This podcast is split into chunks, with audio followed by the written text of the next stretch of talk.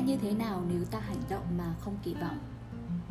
Khi tập gym, chúng ta mong muốn có một thân hình hoàn hảo. Khi học tiếng anh, chúng ta kỳ vọng rằng chúng ta sẽ thành thạo thử tiếng đó.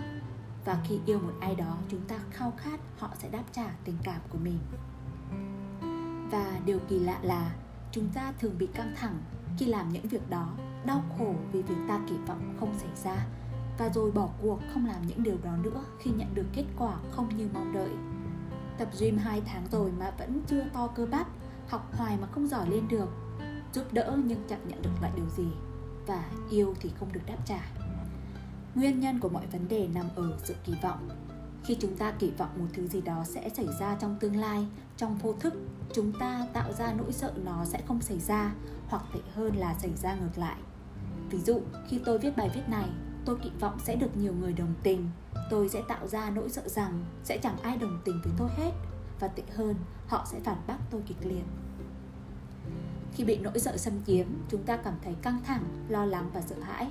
Và đây là biểu hiện của mức tần số rung động thấp. Đồng thời chúng ta đánh mất đi sự bình an trong tâm hồn bình an là biểu hiện của mức độ tần số rung động cao. Và khi kỳ vọng điều gì đó trong tương lai chúng ta không nhận ra được trạng thái của nó trong hiện tại. Chúng ta đánh mất đi sự hiện diện trong nó. Bị sao lãng xâm chiếm dẫn tới đánh mất sự tập trung và hiệu quả. Ramdas có nói khi bạn có những khao khát nhất định về chuyện nó nên sẽ như thế nào? Và bạn sẽ không thể thấy được nó thực sự như thế nào.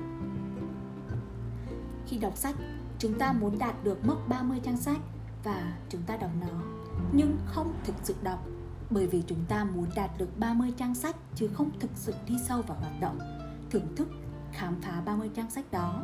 Do đó chúng ta chẳng học được điều gì từ lần đọc sách đó cả. Và khi yêu ai đó chúng ta mong muốn họ sẽ đáp trả tình yêu của ta. Trong vô thức bạn đang ngầm thực hiện một cuộc trao đổi và có một mối lo lắng về chuyện không được đáp trả. Tôi yêu cô để cô đáp trả lại tình yêu đó với tôi và tôi sẽ cảm thấy bớt cô đơn, buồn chán hơn. Tôi sẽ cảm thấy bản thân mình có giá trị. Lúc đó chúng ta không hiện diện và hòa mình vào tình yêu. Do đó, người kia sẽ cảm nhận được sự không thành thật cùng với sự thiếu yêu thương từ chúng ta và kết quả là họ xa lánh chúng ta.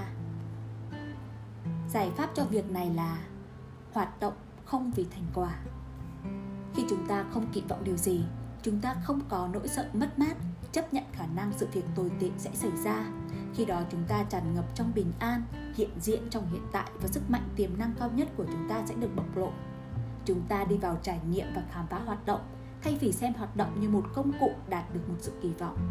Khi sống với một mức tần số cao như trong bình an, theo luật hấp dẫn, chúng ta đang hút tới những điều tốt đẹp đến với mình. Một người khuyết danh có nói ngươi không có được những gì ngươi muốn. Ngươi có những gì ngươi xứng đáng. Dễ hình dung hơn, bạn hãy nghĩ về đam mê của mình, có thể là ca hát hay chơi bóng. Lúc làm những việc đó, có phải chúng ta chẳng kỳ vọng bất cứ điều gì từ nó sao? Chúng ta chỉ cần làm nó thôi, vậy là đủ. Khi làm mọi việc trong bình an, không kỳ vọng hay không mong cầu gì cả, thì chúng ta mới thực sự đi vào hoạt động, khám phá và thưởng thức hoạt động đó và nghịch lý là, lúc đó ta lại nhận được nhiều hơn bao giờ hết. Chúng ta sẽ được trải nghiệm hoạt động đó trong một niềm vui thích, và đôi khi thành quả nó sẽ đến một cách tự nhiên nhất theo cách ta không ngờ tới. Ramdas có nói, nghịch lý tuyệt đẹp nhất là, ngay tại thời điểm bạn buông bỏ tất cả lại chính là lúc bạn có được tất cả. Thời điểm bạn khao khát quyền lực là lúc bạn không thể có được nó. Khoảnh khắc bạn không mong cầu quyền lực là lúc bạn có được nhiều hơn bạn từng mơ có thể. Theo bá kỳ trên triết học đường phố net.